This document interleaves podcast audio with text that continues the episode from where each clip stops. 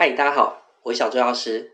以下这些辅具只要符合资格和通过评估，就有机会获得购买或租赁的补助。像气垫床和轮椅坐垫，甚至有机会不花一毛钱就可以带回家。常见被补助的辅具有轮椅、轮椅坐垫、气垫床、护理床、移位辅具、爬梯机、电动轮椅、电动代步车、居家生活辅具、居家饮食辅具、居家无障碍设施等等。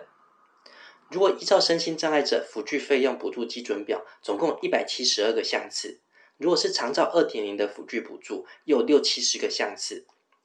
今天的内容是跟大家说，有哪些辅具可以被补助，谁可以申请辅具补助，补助多少钱，还有补助的流程为何。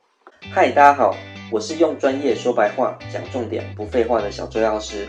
你正在收看小周药师聊长照。一有哪些辅具补助？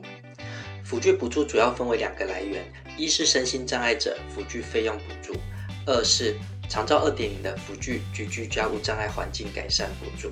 这两个补助的相关资料我们会放在置顶留言区，有需要朋友欢迎下载使用。之后我们也会针对常被补助的辅具做详细的介绍。二，谁可以申请辅具补助？如果是申请身心障碍者的辅具补助，首先他必须先有身心障碍手册或是证明。而且它必须符合该辅具要求的障碍种类和程度。如果是长照的辅具补助，它必须先符合我们第一集说过的长照二点零的申请资格，而且失能等级被评定为二到八级。三可以补助多少钱？每一个辅具补助的金额不等，但是有都有规定最高补助金额。每个人可以申请的补助金额也有上限。如果是长照的辅具补助，补助的总金额最高是每三年四万。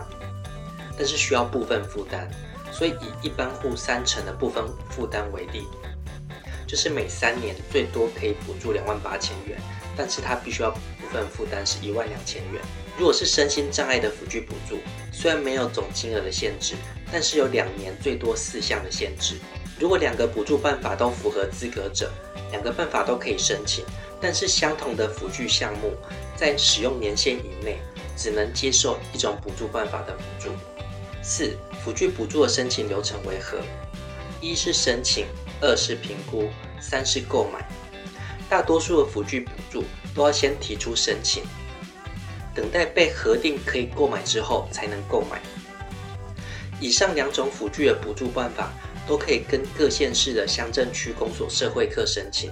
如果是身心障碍的辅具补助，还可以跟各县市的辅具资源中心申请。如果是长照二点零的辅具补助，除了可以跟乡镇区公所的社会课申请之外，还可以跟长照管理中心申请。购买的话，就是跟各县市的长照或身障特约商店购买。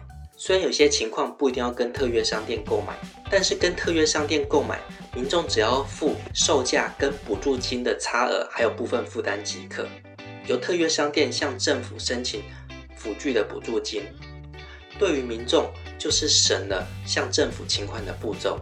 五要去哪里找特约商店？